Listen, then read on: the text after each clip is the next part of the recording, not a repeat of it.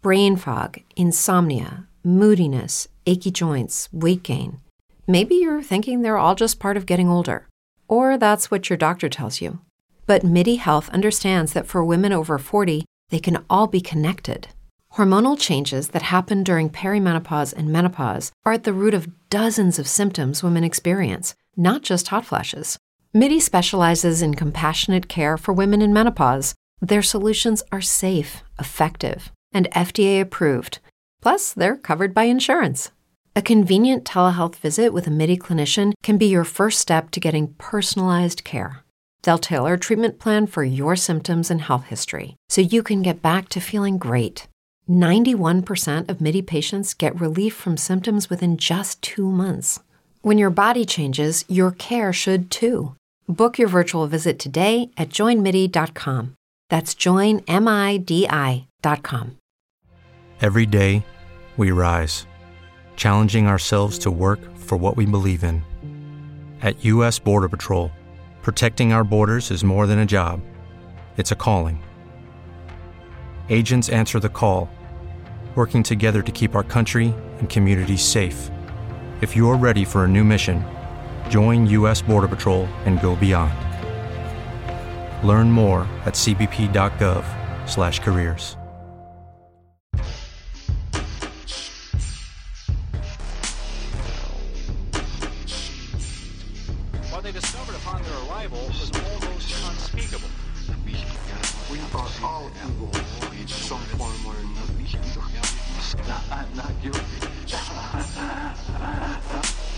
The dead won't bother you.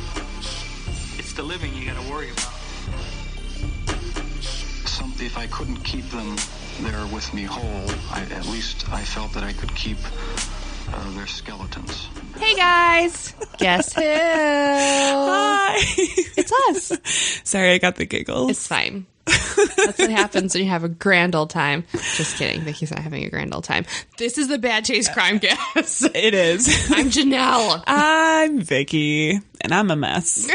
It's okay. Girl, I'm a mess. It's all right. Oh, it's been a long.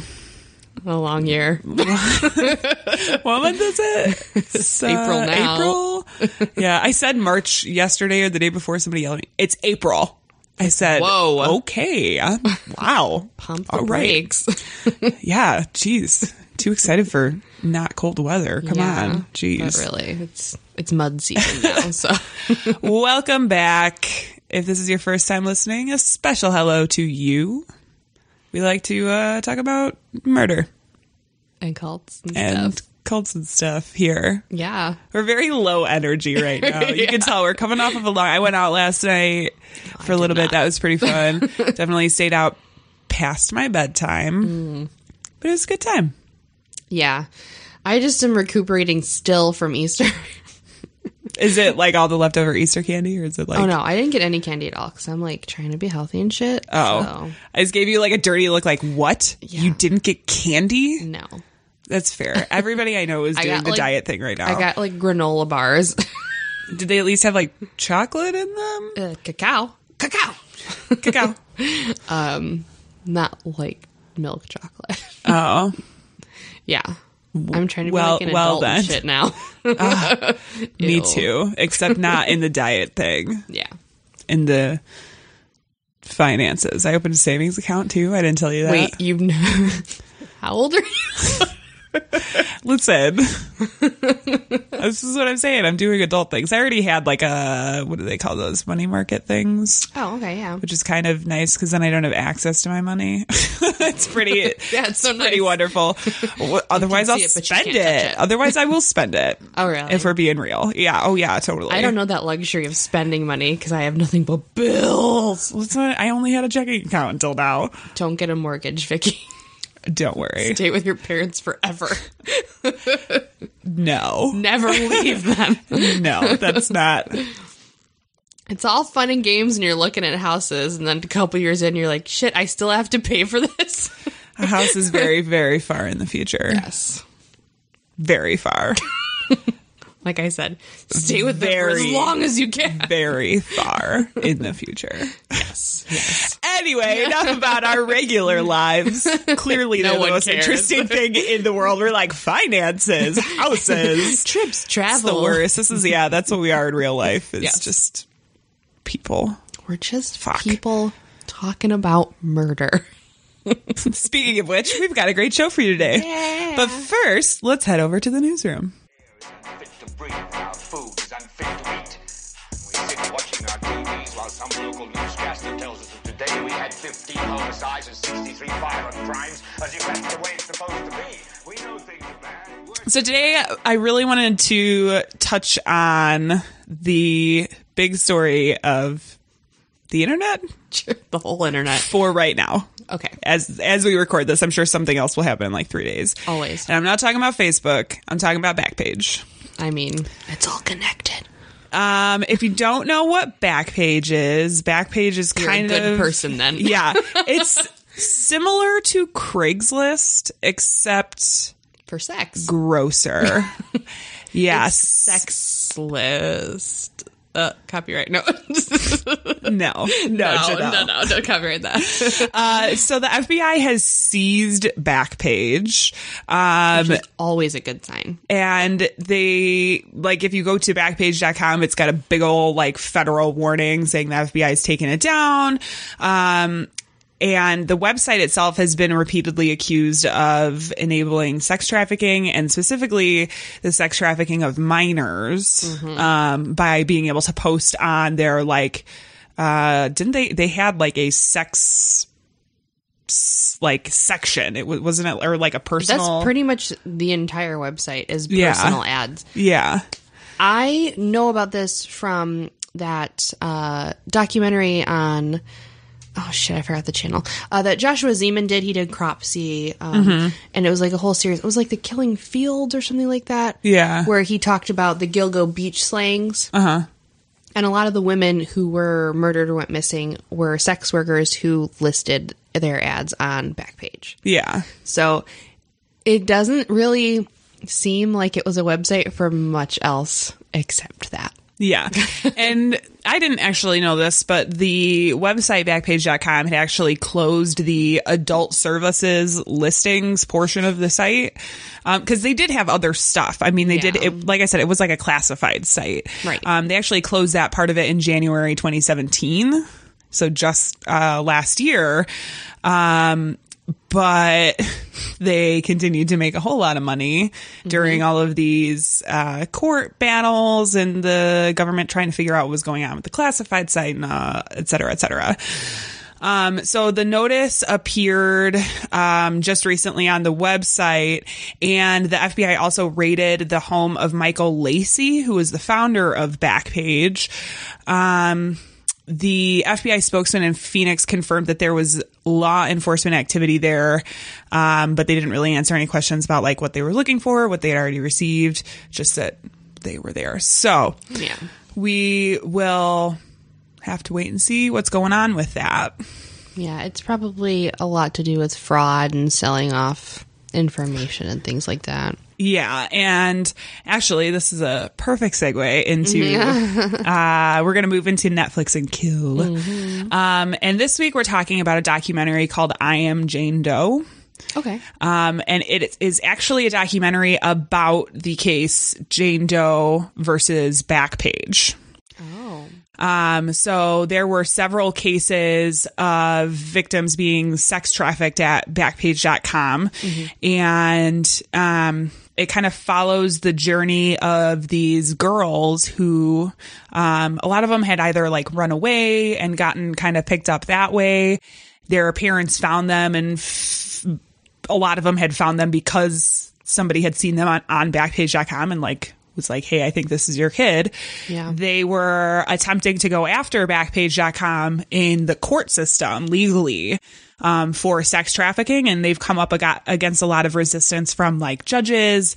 There's a specific um, part of the laws that govern third party um, accountability for what people post on the sites that are kind of shielding uh, practices like this. So it kind of goes into that. It's a really great documentary. Um, it definitely gives you a good insight into the victims of these cases and kind of what's going on on the legal side of things. And especially with now the FBI taking Backpage over, uh, I think it would be great for everybody to just take a look at it because it does give you a little background into kind of how we got to that point today. I definitely have it saved. It's, Yeah. um, it's pretty interesting. It's tough. It's definitely, you know, not it's they're talking about sex trafficking, so it's not Yeah. like the happiest subject, but it's very good. I enjoyed it because they do interview a lot of the victims. None of them are named. Um, they were all named Jane Doe in the court case for the most part. They're all underage. Yeah, yeah. So check it out. Nice, nice, nice. Yeah. I was binging on a Hulu show because I've kind of been like getting a little bit away from Netflix, so I'm not like you know mowing through everything on there. But I watched this. It's a British TV series, very much in the vein of the, like a true crime, like American crime. You know that that TV mm-hmm. series where each season is different. But I watched the first season. It's called National Treasure Okay. and it's about this like British. The first season's about this British comedian who is kind of winding down in his career, and he becomes all of a sudden this like big, huge um, story because a bunch of women come forward claiming that he's like a rapist. oh. So it kind of goes through this. It shows it from the perspective more of his daughter and his wife Yeah. and what they saw and what they feel happened that um, these women are claiming, you know, they didn't have relationships like he said they did, and instead he was like picking out girls and you know raping them. Um, but it makes you believe that he's innocent in the beginning, but then it does this whole 360 in like the last two episodes. You're like, fuck, like he did this. Yeah.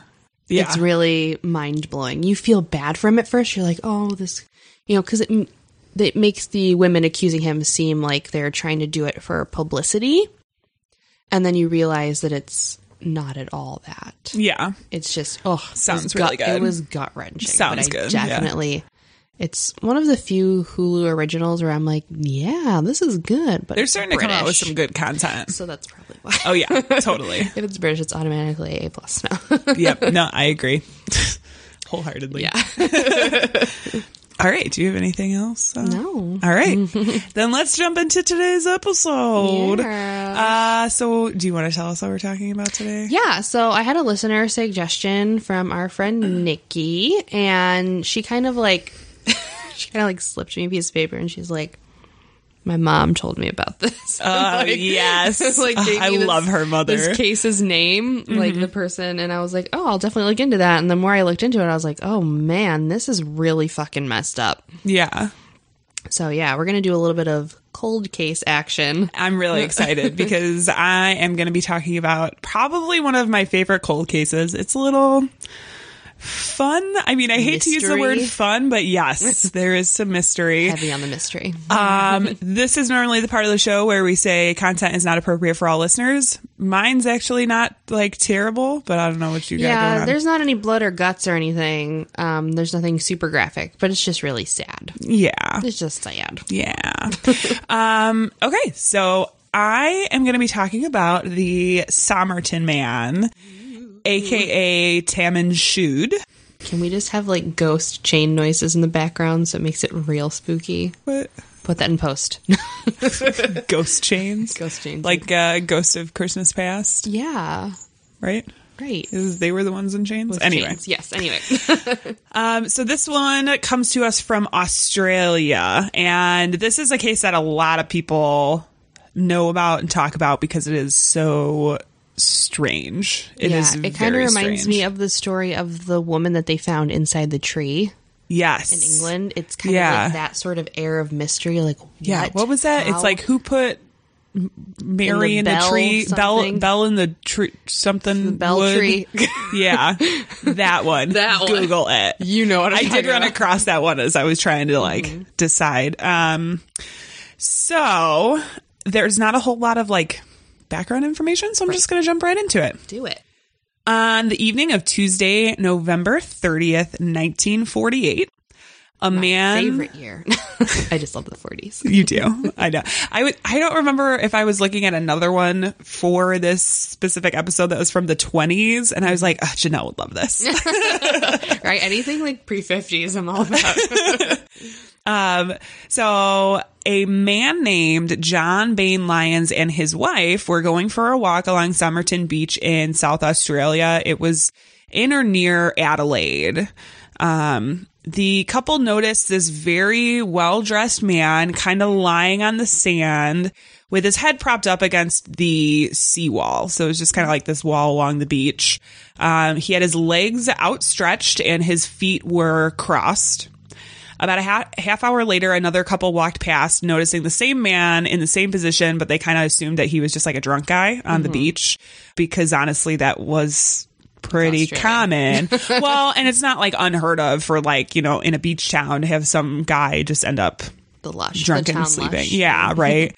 um, they also mentioned that when they walked past, he like wasn't there were mosquitoes all around his face and he like wasn't bothered by it, so they just assumed he was super wasted. Oh, that would have been like an indicator to me. Right.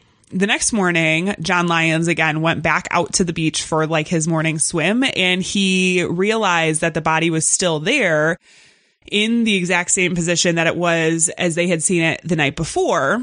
And there wasn't really like any noticeable signs of violence or like a struggle or anything. Um, and there was a half smoked cigarette sitting on his right collar as if it had fallen out of his mouth. Um, like he fell asleep while smoking a cigarette, just fell out of his mouth. So he called the police As you do. as as one does in this situation. Um, their initial conclusion, just by looking at it, was that he had died in his sleep. This mystery man. Uh, but upon examination of his pockets, they found a used bus ticket, an unused train ticket, an aluminum American comb, a half empty packet of juicy fruit gum, an Army Club cigarette pack containing Kensitas cigarettes, which Army Club is one brand and the Kensitas cigarettes is a different brand. Okay. Um, a quarter full and a quarter full box of matches. He didn't have like a wallet or any cash or any ID on him. Um, they also noticed that none of the man's clothing had any like tags or identifying information at all. So you weren't going to be able to like trace it back to a manufacturer or a country of origin mm-hmm. or anything like that. The only thing that they noticed is that one of his trouser pockets had been repaired using a really unique variety of this orange thread. Okay. So this is what police discover on the beach. Mystery. Is he a spy? That's my immediate thought. Yeah, could be. And just to point out, this is kind of around, um, like around and during World War II. That's like this time period. So, um, just to give a little context to all of this. Just because there's not a war doesn't mean there's not spies. Yeah, right. uh, the autopsy revealed a few more strange things about this Oh, unknown man. um, have you you've heard this story Yes, before, yeah. right? Okay. I'm trying to act surprised. It's Vicky. fine. I appreciate it. Yes. Sometimes I don't know. um, so he was between the ages of 40 to 45 and he was described as being in top physical condition, except for that his spleen was three times the size of what it should have been. I mean, what does that tell you? I don't know. Literally what nothing. does it tell you? Tell me about medicine. um, his hands and nails showed no signs of physical labor, and his toes, they described them as like meeting in a wedge, like he, like, like similar. a hammer foot? Well, like similar to somebody who wears ballet shoes or like pointed work shoes. Yeah, hammer foot. Oh, is that what that is? Yeah. Oh, It happens yes. a lot to women. And it was like something that's what feet binding would do. Um, oh, yeah. yeah, they wanted that aesthetic of like just a big toe and no other toes. Just one, one big why. toe. yes. They also noticed that his calf muscles were like really pronounced, um, similar to how a ballet dancer's would be. Oh my god, it just makes me think of Red Sparrow. That new movie coming out where um oh god, what's her name? Jennifer Lawrence is Okay. a ballerina but also a spy. Oh, Ooh, yes.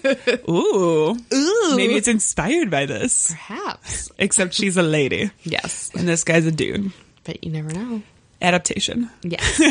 Artistic license. Um, so a lot of people, because of this, assume he was a ballet dancer at some point, possibly. He was dressed in really, really nice clothing, and he had these polished, polished shoes, but he wasn't wearing any socks. Which is like Weird, and he wasn't wearing a hat. Which isn't something, yeah, it's not something we notice now, but men wore hats all the time. you go outside. Yeah. Even women would wear some sort of covering, even if it was just over the back of their head or a veil. like, Yeah. Partial over their face. Like that was like the proper thing to do is you cover your head. yeah, so the It's fact that he he didn't have one was like strange. Yeah. Especially if he was dressed super nicely. Like Mm-hmm. if you're of a higher echelon upper class, you would definitely be adhering to these kind of social standards. Right. Yeah. Um, the coroner concluded that he died of heart failure, but it was of a fast acting, disappearing, like fast acting, fast disappearing poison rather than natural causes. The time of death was determined to be at approximately 2 a.m. on December 1st, and his last meal consisted of a pastry eaten three to four hours before he died. Um, after the initial investigation, the autopsy, they were not really able to identify the man's identity or his cause of death definitively. Like he said, heart failure, but like he said, it was from some sort of poison, but they couldn't find the poison. There wasn't Did they anything showing up. if it was ingested or injected? no. No. Um, my, I would, the problem, the, the thinking with that, I, I believe is that the food wasn't completely di- digested in his stomach, which is how they were able to determine his last meal. So I'm wondering if, if it was ingested, um, how long it would, you know what I mean? Like if your food Yeah. wasn't all the way digested, would it get into your, Okay, so it depend on if it was a drink or not because that goes through your body quicker right? than if it was a solid food. Yeah. I don't know. This is you why I'm not also- a doctor. You could also think in a sense that like you could also ingest poisons through inhalation, Oh yeah, that's true. Um, yeah, and poisons through touch, just like through skin contact. yeah, yeah. And this was during, you know, it was after World War II. So there's a lot of scientific advances in this period, especially pertaining to like war. This is when we started like the Cold War ramp up. Yeah, Which is when spying and spy devices and things started to mm, really fancy spy devices. take off. Yeah, Because it was like us against Russia. Mm-hmm. And that was like my immediate thought when I was reading this story is like, he sounds like a Russian spy. Mm. yeah. And they at this point don't know where he came from or mm-hmm. what he's doing there. Um, so police in South Australia continued their investigation, but they were really unable to find any like substantial leads into who this guy was or how he ended up on this beach, what he was doing there, where he came from. Um, they broadened their search to attempt to locate abandoned personal possessions at hotels, dry cleaners, lost property offices, and rail stations. Um, to, that may like point out where this guy came from. Uh, just something. I mean, they're looking for anything at this point. Right. Uh, so finally, on December 12th, detectives went to the main railway station in Adelaide and they were given a brown suitcase that had been left in the cloakroom on November 30th. Yeah, he did have a train ticket. Um, which is why they were kind of looking around to see. Uh, the staff said they were unable to remember anything about the person who had left it behind.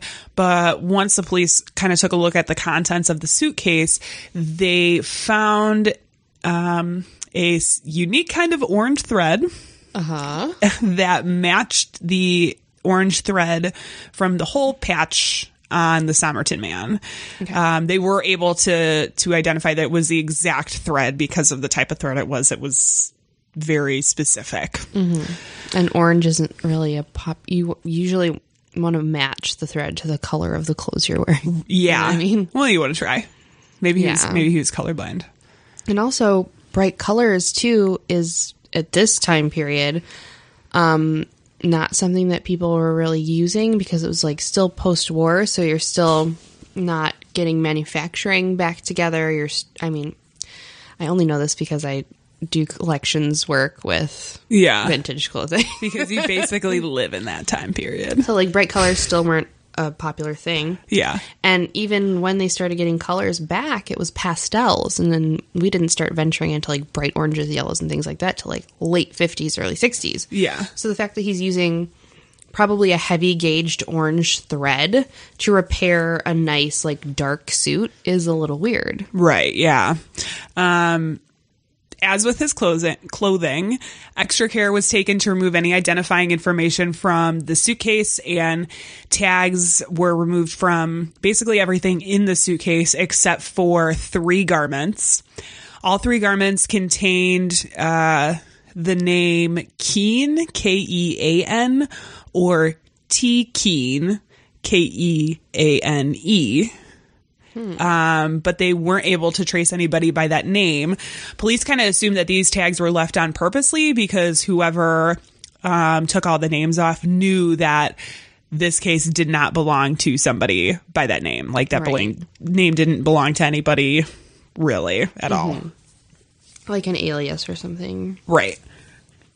Um, they also found a stencil kit used by the third officer on merchant ships responsible for the stenciling of cargo. Okay. Uh, a table knife that had the handle cut down into kind of like a Shank? yeah that's a that's what i got the impression of it was kind of like a weapon or like a tool or something yeah, Uh, a coat with To like put it in between your fingers and be like Wolverine.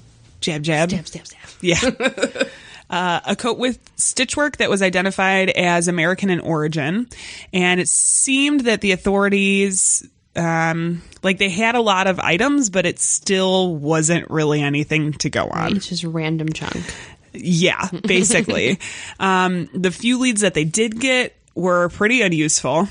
Uh, so they decided to bring in a man named John Cleland, who was emeritus professor of pathology at the University of Adelaide. And he was brought in to kind of re-examine the body and maybe just like bring this fresh perspective to the case. So, in April, four months after they discovered this body, Cleland dis- discovered a small pocket. Uh, they called it like a secret pocket a lot of the times that was sewn into the waistband of the man's pants that contained a small, tightly rolled piece of paper with two words on it. They were Tamam Shud.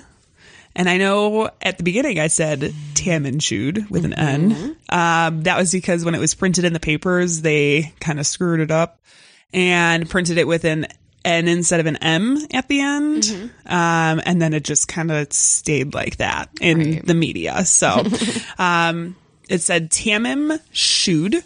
These words were typeset and printed on a piece of paper in like fancy script. And they searched around for a little bit to see if they could like identify where this came from.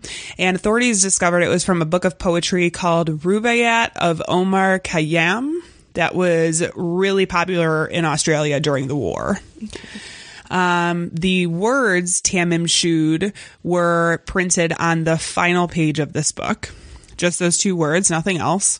And the words were identified as Persian and they mean ended or finished or like to end.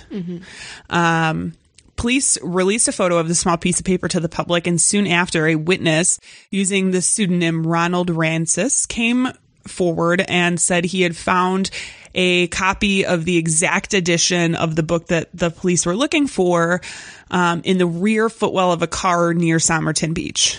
Um, like he had gotten into his car and it was like, there's this random book in here. They just found it and didn't think anything of it, threw it in the glove box, and forgot about it until the police released this picture.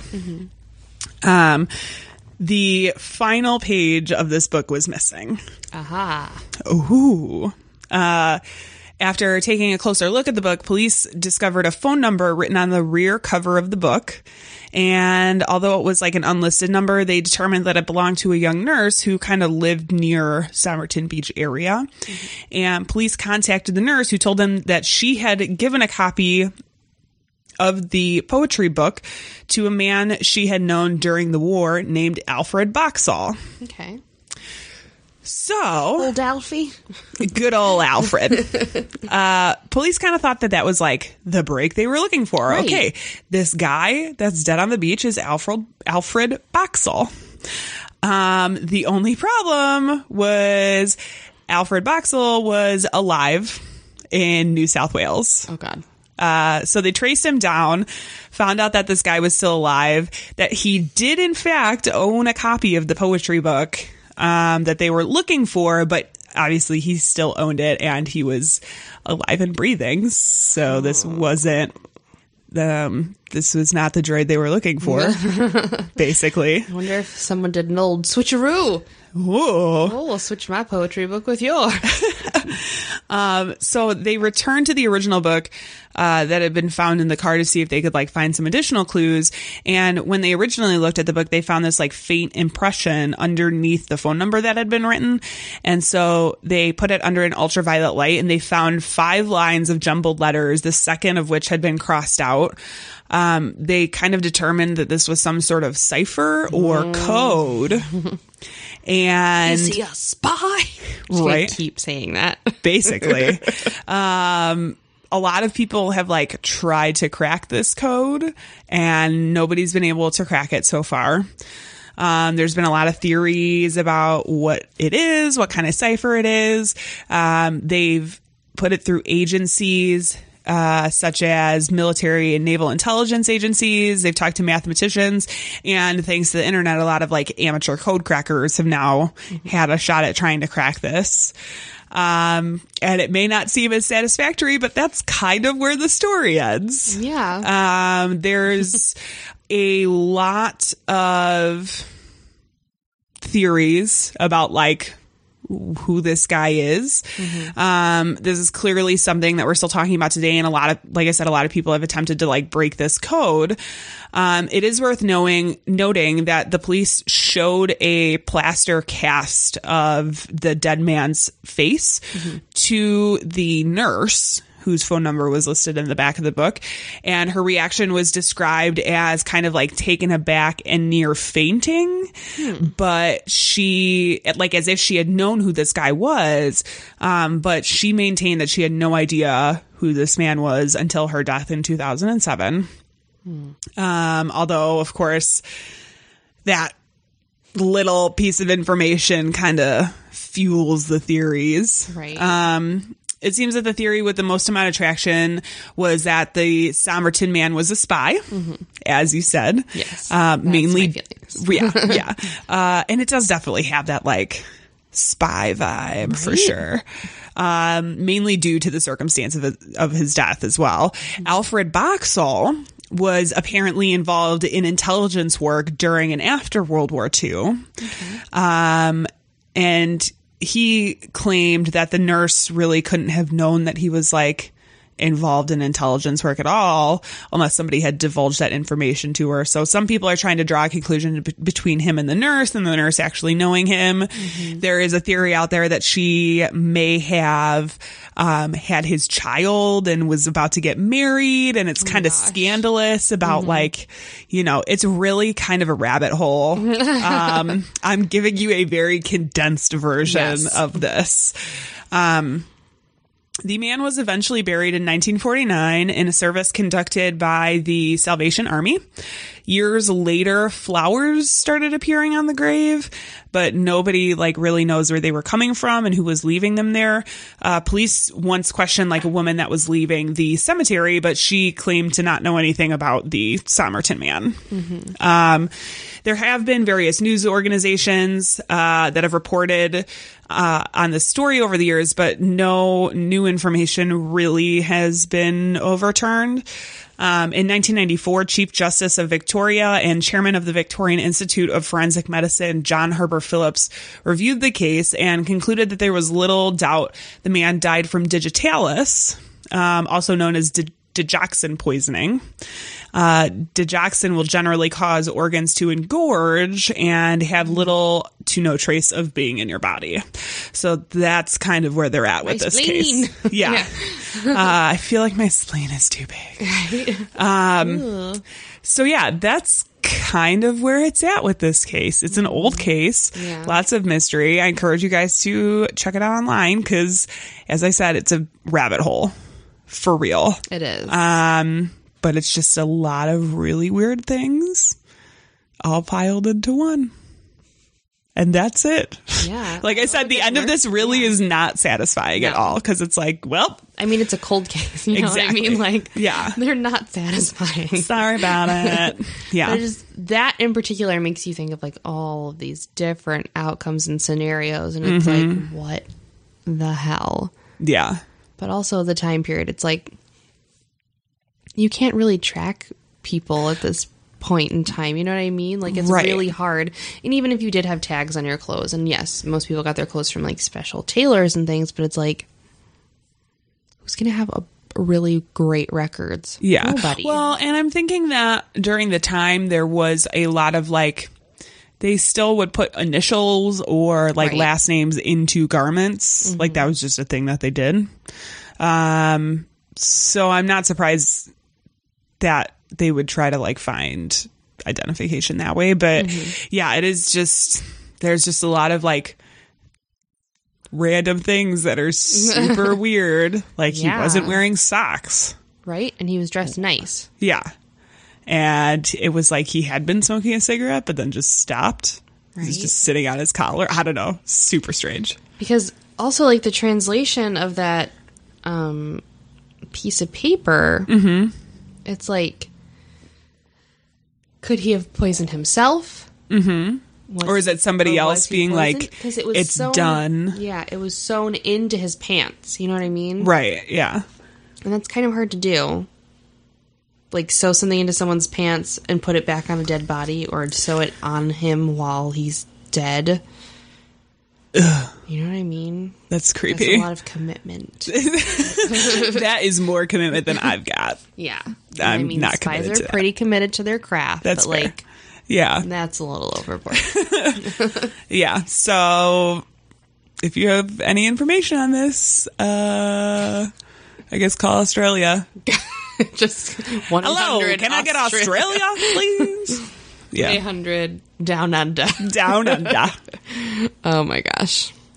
I just offended an entire continent. That's fine. all right. It was bound to happen. You know what?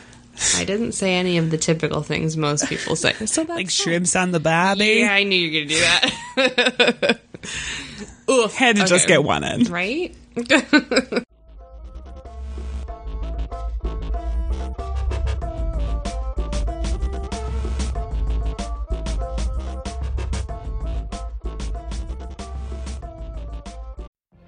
What if you could have a career where the opportunities are as vast as our nation, where it's not about mission statements, but a shared mission? At U.S. Customs and Border Protection, we go beyond to protect more than borders from ship to shore, air to ground, cities to local communities. CBP agents and officers are keeping people safe. Join U.S. Customs and Border Protection and go beyond for something far greater than yourself. Learn more at cbp.gov/careers. With Lucky Land slots, you can get lucky just about anywhere. Dearly beloved, we are gathered here today to. Has anyone seen the bride and groom? Sorry, sorry, we're here. We were getting lucky in the limo and we lost track of time. No, Lucky Land Casino, with cash prizes that add up quicker than a guest registry. In that case, I pronounce you lucky. Play for free at LuckyLandSlots.com. Daily bonuses are waiting. No purchase necessary. Void where prohibited by law. 18 plus. Terms and conditions apply. See website for details. All right, so we're gonna come back to America for this. we're gonna leave Australia and all their weird spiders the size of dinning, like diners. I thought you're going to say a Denny's. A di- the size of a Denny's, the A size of a dining room Denny's. table, and um, slightly less hot. Where we're going. Back to our old home state, Vicky, Illinois. Ah, snap. the best day ever. No, everyone shakes their head. No, No. no, no, no, no, no. Anyway, so this story was a listener suggestion from Nikki. Um, Thanks, she- Nikki. Yeah, thanks, girl. Like I said, she slipped me a piece of paper and she's like, my mom like knows people related to this case. And I was like, shit, now I have to research this. And I was like, how can I work it into an episode? Oh, well, she's still a missing person and it's a cold case. So that sounds like a So here we are. So here we are. Um, so this takes place in 1976. And I want you to like put yourself in the mindset of like dazed and confused, the movie, because that's Okay. what's that's what's gonna happen. You're gonna be dazed and confused. It's gonna be a lot of like rock and roll, and it's gonna be like, oh, kids just going on the streets having fun, because that's how it starts out. Okay. Um, so this is the story of I'm gonna call her last name Glueckert, and I'm not sure how it's pronounced. It looks like Glueckert Okay. or Glueckert. Oh, uh, okay. I'm gonna say Glueckert. That sounds more realistic to me. She is a 14 year old girl from Mount Prospect, Illinois, and she left her house on this night in 1976 with a few friends to go to a block party down the street. Now, she told her mother that she would be back around midnight, but she never returned home. Ooh. It's been about f- over 40 years, I'd say, and this case has had no leads or updates since the late 70s. Wow. Like nothing. Really? Yeah, it's it's going to be a rough one. So, on August 21st of 1976 at about 5:30 p.m., Barbara was walking home from the Raymond Church on the corner when a man pulled up to her in a Buick Electra, very specific car. and asked her if she would like to go to a party in Des Plaines, Illinois. And now this reminds me of like because it, it made me think of Dazed and Confused, where they're just like, "You want to go for a ride?" Like you know Matthew McConaughey's character Ugh. trying to pick up all the fourteen-year-old girls. Blah. That was my immediate thought when I started reading this story. So gross. Ugh. So I don't know what it was about the seventies where it's just like, oh, statutory rape, totally chill. Like- God. it's like no, That's awful. sir. No, sir. um, she's 14. Like, get out of my face. Um, so they exchanged phone numbers, and she told him to call her later that night. So the man called her later, and he uh, asked Barbara to meet her and her friends, like at this place um, called Jake's Pizza on Northwest Highway. Good So old Jake's Pizza. It's like a huge happening pizza joint, and it's kind of like on a really main thoroughfare. Mount Prospect and Des Plaines are very close together. They're like, if you go on the train, like boom, boom, next stop. So it's like a happening place in between both cities. When Barbara left, she told her mother that she was going to spend the evening with her friends and go to a block party.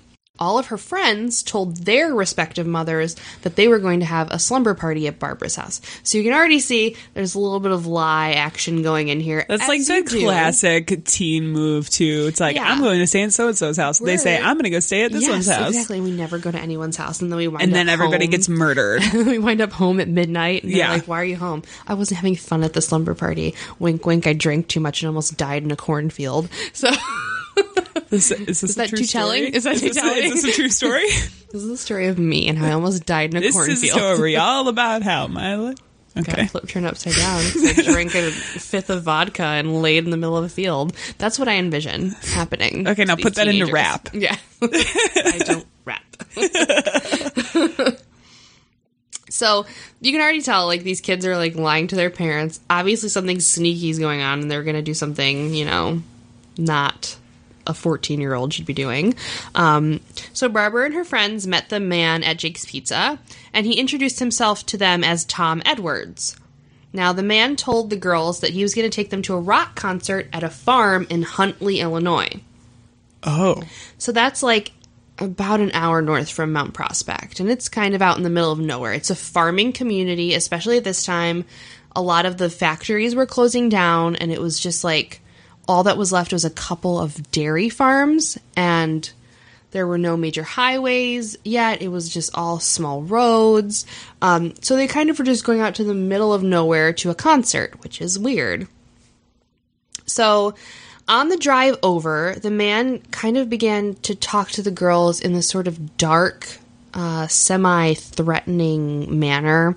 Kind of like saying weird things um, about like when they get there and what they're going to do and um, how he's going to be around them the whole night and watching over them and it's nothing really- unusual there. really strange, weird things. And they presumed that this man was probably in his mid 20s and these girls are like 14 years old. So that's like a 10 That's year gross. age difference. That is super gross. And he's like, "Come on, you children, hop into my car. We're going to go to a, the middle of a cornfield and watch a concert." They're like, "Totally." Mm, I'm getting bad vibes about this. It's the 70s. Smoke pot and listen to Alice Cooper or some shit. Out of everyone from the 70s, you picked Alice Cooper. Yeah, man. All right. That was my first concert. You just did. Uh, what was man. it? Jesus Christ Superstar? It'd be a lot on cooler TV. Did you, see that? no, I didn't. He was in Jesus Christ Superstar I on TV. heard that. I am vehemently against live action musicals, so No. I'm not. No. Live action musicals. Live action, like in the now, in the moment on television. Oh. Yeah, no. So would, Televised. would you go see one like in the theater? Yeah, because they've oh. rehearsed and this is their job, and it's it's not, they're not just throwing random celebrities on TV for a one night event. Oof. Who don't sing or dance or do anything. I mean, John, we're not going to talk about this right now. There's like two people who are musicians. The rest are all just randos. John Legend, Sara Bareilles, and Alice Cooper. Yeah. That's- Alice Cooper is a showman, not really a singer anymore. Three. Well, I'd still count him. Count I would say Sara. I would say Sara Bareilles and John Legend. Alice Cooper just plays golf now. in black he eats, makeup. He eats hot dogs and plays golf. He's Yeah. like a hot dog chain. Anyway, he went from being the most like metal dude, like giving himself a decapitation on stage, to just playing golf and eating hot dogs in his elder that's the years. life that everybody wants. right. no more snakes and black makeup for me. Anyway, I'm off on an Alice Cooper tangent. Back on track, girl. Back on track. You know, you get when you're in the 70s, man. It's just you're just so high all the time. You don't know what's going on. so once they arrived at the concert, they decided to split up, which is always the best idea. Okay, this guy's saying threatening things to us, so let's all just break and run away. Yeah. Don't I mean, that. anytime your party splits up in anything, it's girl. like bad idea. Yeah, so Barbara went off on her own. One girl found um, her boyfriend who had also decided he was going to attend, and then the other two girls kind of just were wandering around by themselves. So just they were all just scattered, which is the best idea ever. Oh no. So the bands that were playing that night were Blind Billy Nelson and the Cold Wind Blues Band. Oof. Oh god. Okay. And they opened for none other than the Bloody Marys.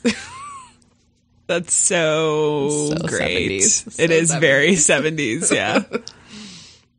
so at midnight, Barbara um, found Tom and um, supposedly for her ride home. Now, the other girls kind of started to come back around and they're like, hey, where's Barbara? We're ready for our ride home. And he's like, you know what? She actually decided to ride with somebody else. So already, like, they see her go to him, make arrangements for a ride, and walk off. Okay. And then they go up and be like, hey, we're ready. We just saw Barbara. Where is she? She's like, he goes, oh, you know, she decided not to come home with me. So this is always in the span of like 10 to 15 minutes. So they see her walk off with him to make, you know, arrangements for a ride. He comes back by himself. They're like, let's go. Oh, she's gone. So weird, right? Yeah. It's a little weird. Yeah. So the girls decide not to go with him. Good They're like, idea. okay, you know what? We'll just get another ride home. So, in you know, in according to what he says, he was driving home alone. Okay. My theory was he set that up so that he could drive her by himself. Right. So, um, this kind of alerted the girls to like something was weird. So when they got home, they were like, "What's happening? You know, what's going on?" And then they realized because they all live on the same block Yeah. that there's a bunch of people going in and out of Barbara's house. Okay. What happened was it was midnight. She never showed up. They waited another hour, her parents and uh, her brother, and they started to kind of call their neighbors and other people to try to locate Barbara. And Yeah. so her friends are like, what's happening? She didn't come home. They she didn't come home with us. Oh, this guy said that he was going to give her a ride, and she said never mind. So everyone goes over to the Glueckerts' house, and they're like, "This is what happened. This is where we were. This is you know." They gave them all the information. Yeah. So at finally at three a.m. in the morning, her parents are like, "We've waited long enough. We need to call the police." So they called the police. Now she's 14 years old. She's underage, but at this point, it's only been a few hours since she's been gone. Mm-hmm. All they can do is say, "Hey, you know what? She's a runaway right now. Um, we'll go and look where she was last seen and see if she's still hanging around." But that's all we can really do right now because Which was common for the yeah. time. I mean, that was just like how they handled missing children cases Yeah, at the time. Never. It wasn't until the 80s, I think, that they finally put in place that if there was a missing child, they had to act right away versus the like 24 to 48 hour wait it was period. even later than that. Really? Yeah. Like late 80s? Yeah, Early almost 90s? 90s, I would say. Because you think of the Yeah. Amber Alert system. Yeah, exactly. That wasn't really a thing until we were children. Yeah. Yeah. So that's true. Um, so at this point, the authorities are kind of out searching for her, and you know she's classified as you know a runaway. Right. Now at 11 a.m. the following morning, a man called the Glueckerts residence and stated that he wanted to speak face to face with them about Barbara. Okay. So this already is like, what is happening? Yeah. He doesn't identify himself. Um, like right off the bat, he's like, "Hey, you know, I saw Barbara yesterday. I want to come talk to you about her." Right. And her mother is like, "Okay, well, can I get your name?" So the, he's like, "It's Tom." Tom. Now, Tom. Tom. Now, if you remember, the man who picked them up introduced himself as Tom Edwards Okay. to all of them. Okay. So it was the same guy, supposedly, who picked them up that called the Glueckerts residence and was like, hey, I want to come by this afternoon. I want to talk to you about Barbara and what happened last night. Well, the man never shows up. Of course not. So the Glueckerts call the police and like, listen, I just got this weird fucking phone call from this guy who said that he wanted to come by and talk about Barbara and he never showed up and his name is Tom. And so they're starting to piece all this information together from what they had spoken to her friends about, other family members, you know, she told her brother that she wasn't gonna, you know, go to a block party. She's gonna go to a concert. So it's like Mhm. all this information and piecing together like okay we need to find this tom edwards guy because he sounds like he knows what the fuck happened. So the police start looking into the name tom edwards and they realize that it's been used by a man as an alias previously. So they go and pull up his information and the man's name is thomas erlacher not thomas edwards Okay. and he's a 24 year old man who lived in Algonquin, Illinois. And he had been previously accused several times of rape. Oh. So. No red flags there. Yeah, rape and assault on Jeez. various underage girls between the ages of 12 and 15. Okay.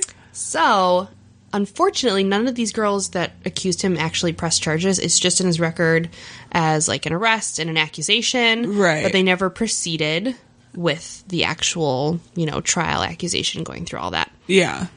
So he wasn't really on their radar as like a sex offender because none of these cases actually went to a trial. Okay. It was just accusations and that was it.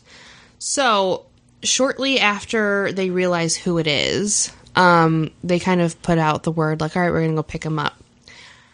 But he, after calling the Glueckerts residence, decided to fucking skip town.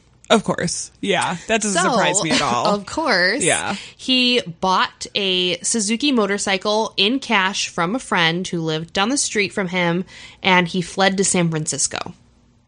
So the police weren't looking at anyone else, they were just looking at him. So they honed in on him and they were like, We need to find this guy, we need to talk to him. So that was their entire mission was to locate this Thomas Erlacher character and find him. Okay.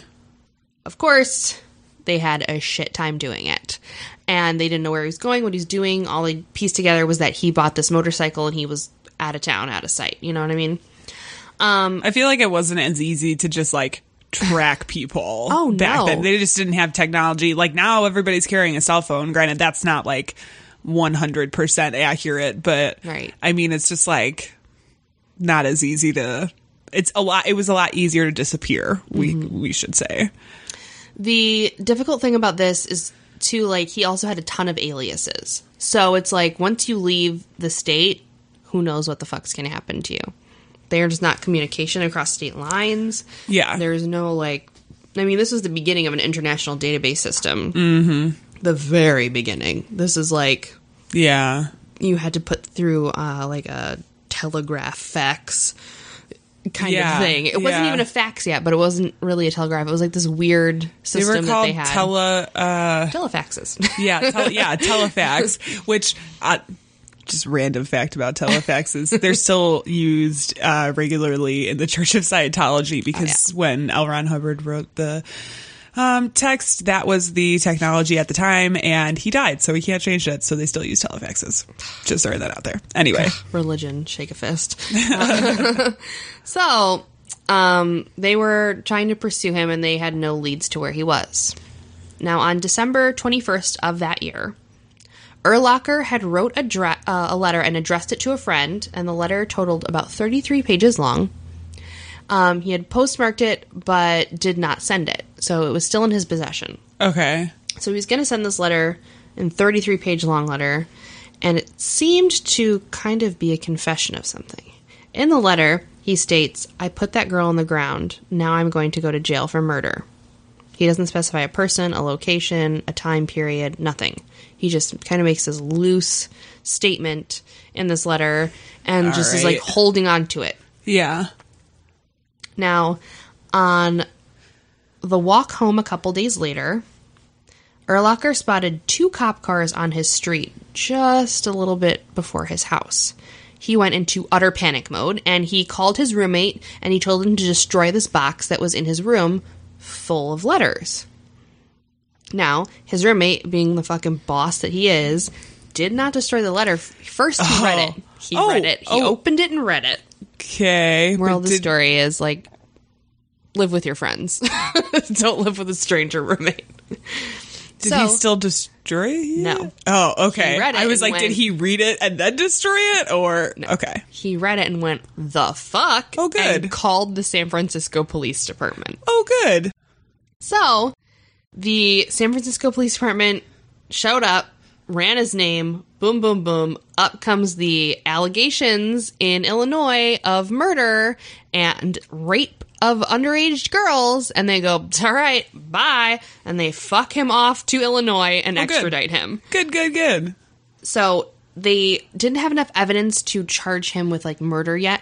So they charged him with uh, contributing to the delinquency of a minor and uh, I forget what it is when it's like someone's impeding an investigation. Uh, obstruction. Yeah, like an obstruction Yeah. of justice charge. Um, this was all that they could hold him on because they didn't have any actual Damn. physical evidence that she was in the car with him, even though there were witnesses. There was no information or any sort of clues that she had been with him. Like no Damn. hair, no Yeah. fiber, nothing. So those are the two charges that he was held on. Um, this discovery kind of led the Mount Prospect police after they read her the, re- the letter about he put her in the ground. They're like, we're gonna start looking for her body. Yeah. They're like, we don't think she's alive. He specifically states in this letter that he put a girl in the ground. So we're going to start searching and just assume that she's dead. Um, so over a couple month period after he was extradited back to um, Illinois, now mind you, this is in the middle of winter. Okay. They start searching the area. They take 50 scuba divers and put them out near rivers, lakes, ponds in the area. So they're looking in Huntley, Algonquin, and that surrounding rural area. Yeah. Lots of little ponds, lots of rivers, and they're just hitting it hard.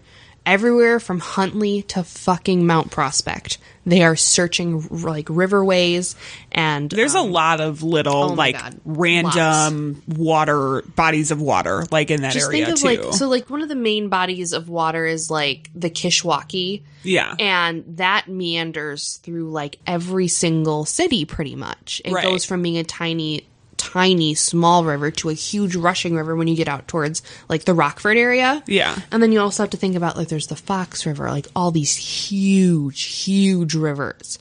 So he could have dumped her anywhere. And Right. yes, he did state that he put her in the ground, but that's also a euphemism for killing somebody. Mhm. So they're searching all of these riverways. They are going through all of these forest preserves and all of these vacant lots, and they're just trying to find anything. They're using like state of the art stuff to figure out if there's any clues or bodies or anything buried anywhere. Um, they enlisted helicopters. They started using a thermograph machine, which is like a heat detection for buried bodies. Um, they assumed at this point that maybe because it's cold, there would be some. It's not like a a heat detector in a sense, like where you see someone lit up red and orange. Yeah. It kind of just shows a little bit of warmth Yeah. in the ground. So like they use it a lot for finding like um oil and sort of natural resources because they have a little bit more of a warmer temperature than the actual like physical ground. Right. So and she like she disappeared in the summer, it right? was August. Okay. He was caught in December and they started searching pretty much January. Okay. So there should be some sort of, you know, disturbed ground or her her body would be cold, but it would be a little bit warmer because of the decomposition. Right. Um so they were looking to see if there's any sort of and it was literally like a few degree differences. Mhm. So if you think about it, there's hitting all these grounds and they see a circular patch that's uh, you know, five degrees warmer, start digging, it's nothing. Yeah. That's how complicated this is. And this is the 70s, so, you know, limited technology. Right. Just yeah. put it that way. Yeah. Um, they also employed bloodhounds, archaeologists, excavators, and even a clairvoyant to find this poor girl. Now, the assistant state attorney Terry Sullivan kind of surprised everyone on March 16th of 1977. So this is about 2 years, about a year and a half after she went missing. Um, they decided to drop the delinquency charges against Erlacher. He feared that Erlacher being prosecuted on a minor offense might create serious legal issues should murder charges be brought up against him later. Mm. Because they have no information. And if they keep holding him on this tiny, small, um, kind of charge, if you could even call it that, I mean, contributing to the delinquency of a minor, you're not going to get like jail time. You know what I mean? It's going to be a slap on the wrist. Yeah. Um, and they couldn't proceed with the obstruction of justice because they didn't have any evidence truly connecting him besides eyewitnesses. Yeah, and I feel I mean I feel like that is probably a wise like strategic move, but it is kind of interesting because you can like say he were to be convicted on delinquency of a minor and then they um, arrest him and uh, charge him with the murder charge or kidnapping or whatever else would come along with that. Um, you can use what do they they call it? Uh, like prior. Um, it's basically like using prior examples of like stuff you've been convicted for to establish a narrative of like a pattern of behavior sort of right and you can use that in court um, there is a name, a, a legal name for it. I forget what it is. It's prior something. Jillian, tell us what it is. Yeah, right. Um, and I'm sure, I guarantee you, I'll be listening to one of these crime podcasts You'll be like, tomorrow and be "Ah." like, oh, they're they're talking about it. Um, so it's interesting. I mean, I'm sure, for, like legally, that was probably a uh, a wise decision. I just wonder what their concerns would have been. Yeah.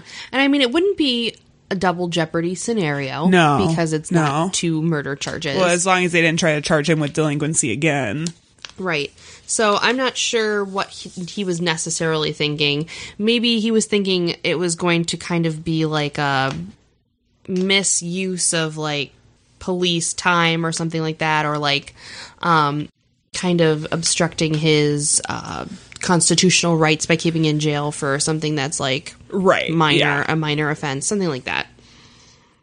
Was that was what I was thinking? Um, Yeah, they didn't really yeah. go into great detail about why he was like, "Let's drop the charges and just see what happens." Right. Yeah. Ugh. So he went out scot free. Um, and there was no new leads or evidence that were ever found at all against Erlacher. Wow. So in 2004, we're going to go fast forward all the way to 2004. Yeah. He had already left the area and he was living in Pueblo, Colorado.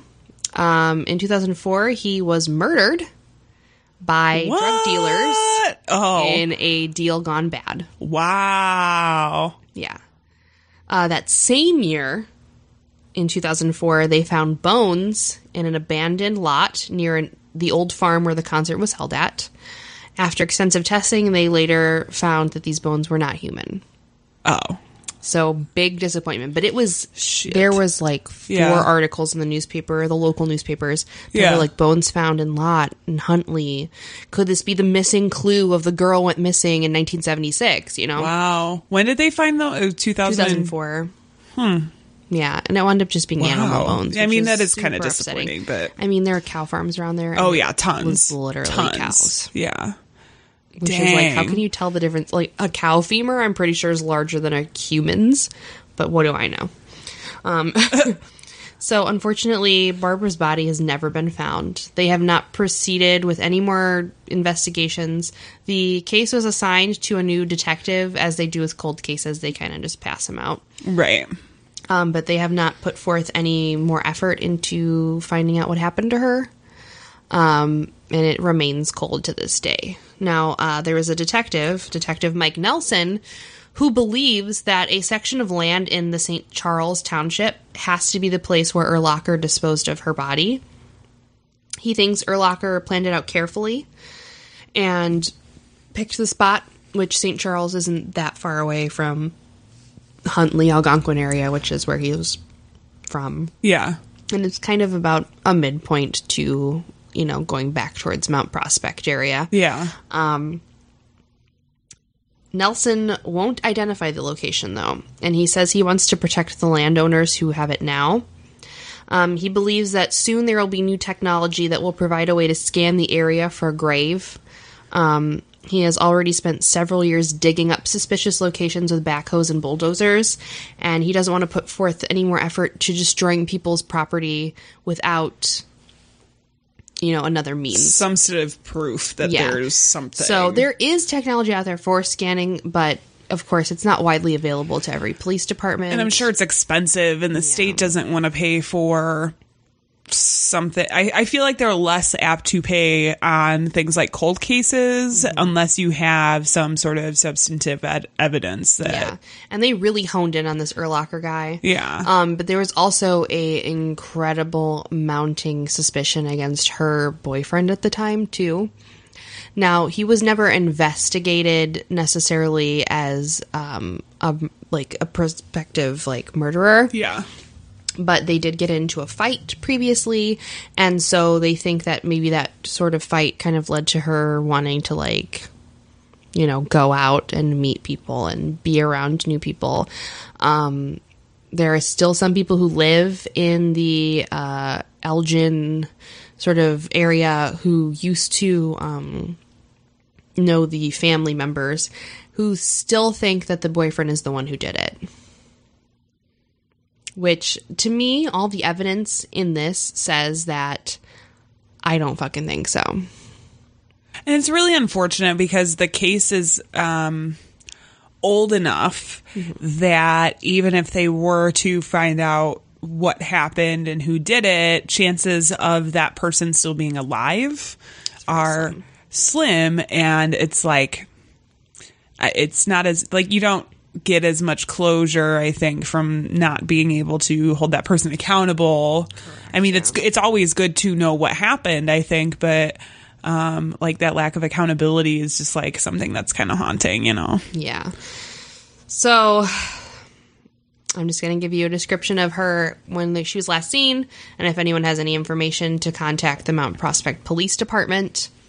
Barbara Glueckert was age 14, a, Cauca- a Caucasian uh, female with brown hair and brown eyes. She was last seen wearing a green t shirt, blue corduroy jeans, a rope belt, tan Earth brand shoes, and a leather necklace with beads. She was last seen on August 21st of 1976 in Huntley, Illinois.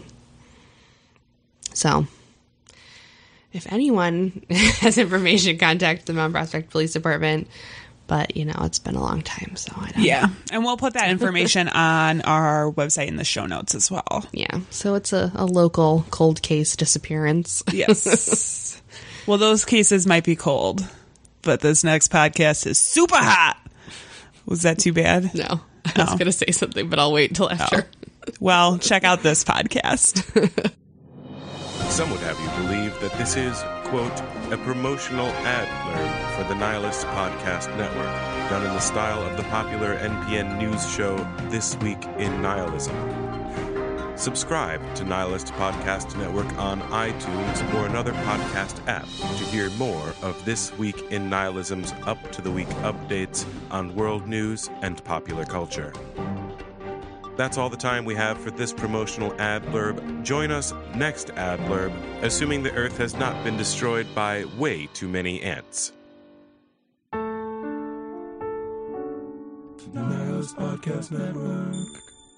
Um, but the person who wrote the last article, which was like a couple of years ago, they described the cold case as this wasn't just a cold case, this was Arctic. And I was like, oh no, oh no, stop. Now part of me feels like I wish you would have said that before I made a super hot joke at the beginning of that. No, promo. it just made me think of that because I was like, oh my god, That's really funny. It was a it was a news article out of the I quite Northwest enjoyed that. Herald Of- too. of course, of fucking and the course. Northwest Herald is like this piddly small fucking newspaper in this like tiny region. Yeah. and it is just, just like these people think that they're like fucking Russian lit poets. Like they're like, this wasn't just a cold case; it was fucking Arctic. it's like, stop, please. Jeez. Ugh. I always get so disheartened when I read like stuff like this, these kinds of cases, because it's like no one's getting closure. Yeah. You know? Yeah. It fucking sucks. Well, thanks for listening, guys. I hope Janelle. you're super depressed now. I think you had some. Oh yes, I have a reviews? review.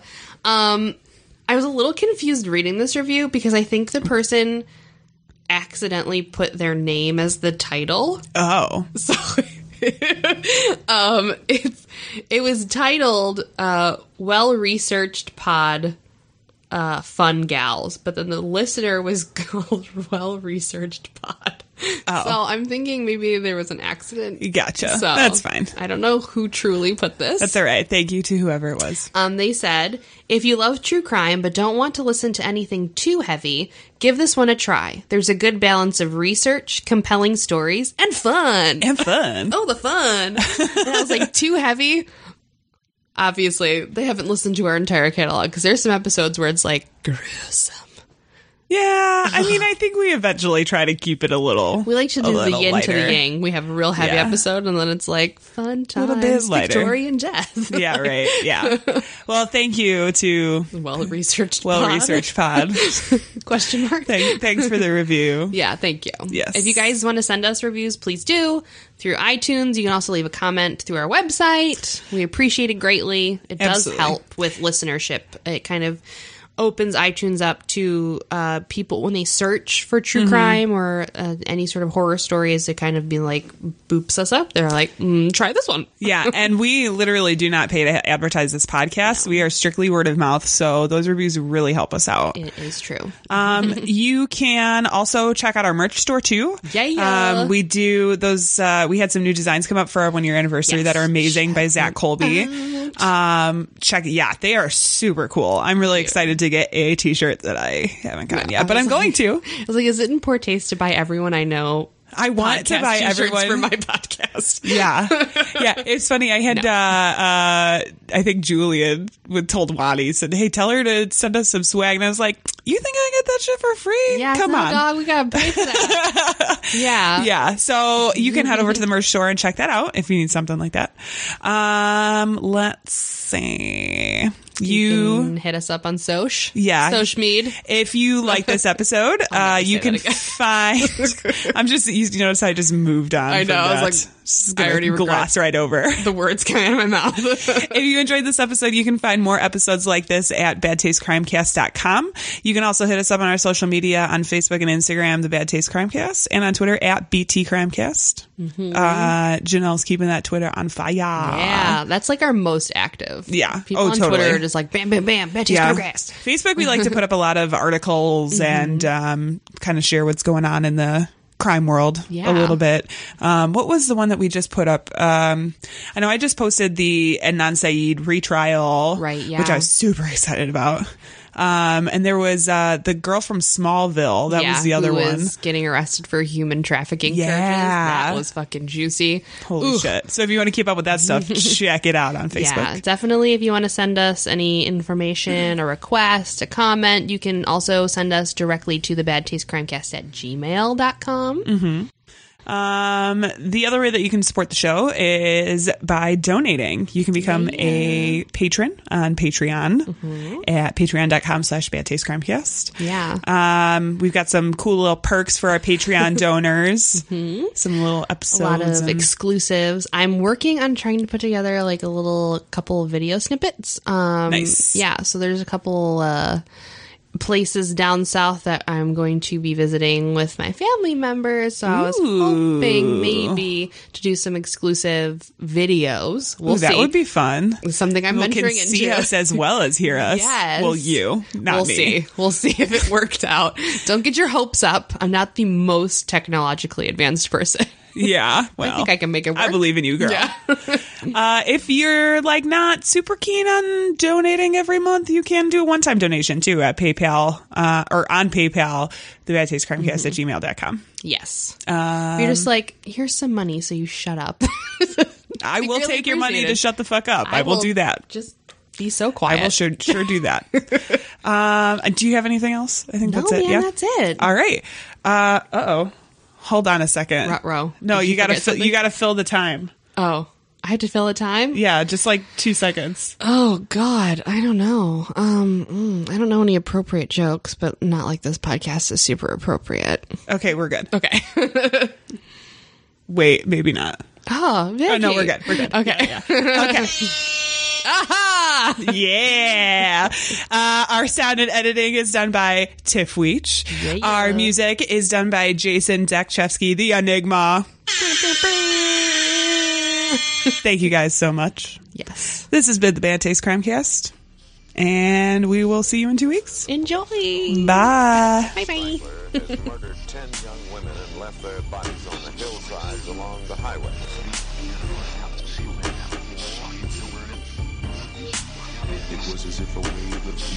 Washed over this town.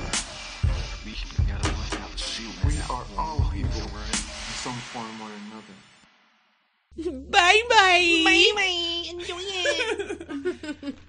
Lucky Land Casino asking people what's the weirdest place you've gotten lucky? Lucky? In line at the deli, I guess? Aha, in my dentist's office. More than once, actually. Do I have to say? Yes, you do. In the car before my kids' PTA meeting. Really? Yes. Excuse me, what's the weirdest place you've gotten lucky? I never win and tell. Well, there you have it. You can get lucky anywhere playing at LuckyLandSlots.com. Play for free right now. Are you feeling lucky? No purchase necessary. Void where prohibited by law. 18 plus. Terms and conditions apply. See website for details. With Lucky Land slots, you can get lucky just about anywhere. Dearly beloved, we are gathered here today to. Has anyone seen the bride and groom? Sorry, sorry, we're here. We were getting lucky in the limo and we lost track of time. No, Lucky Land Casino, with cash prizes that add up quicker than a guest registry. In that case, I pronounce you lucky. Play for free at LuckyLandSlots.com. Daily bonuses are waiting. No purchase necessary. Void where prohibited by law. 18 plus. Terms and conditions apply. See website for details.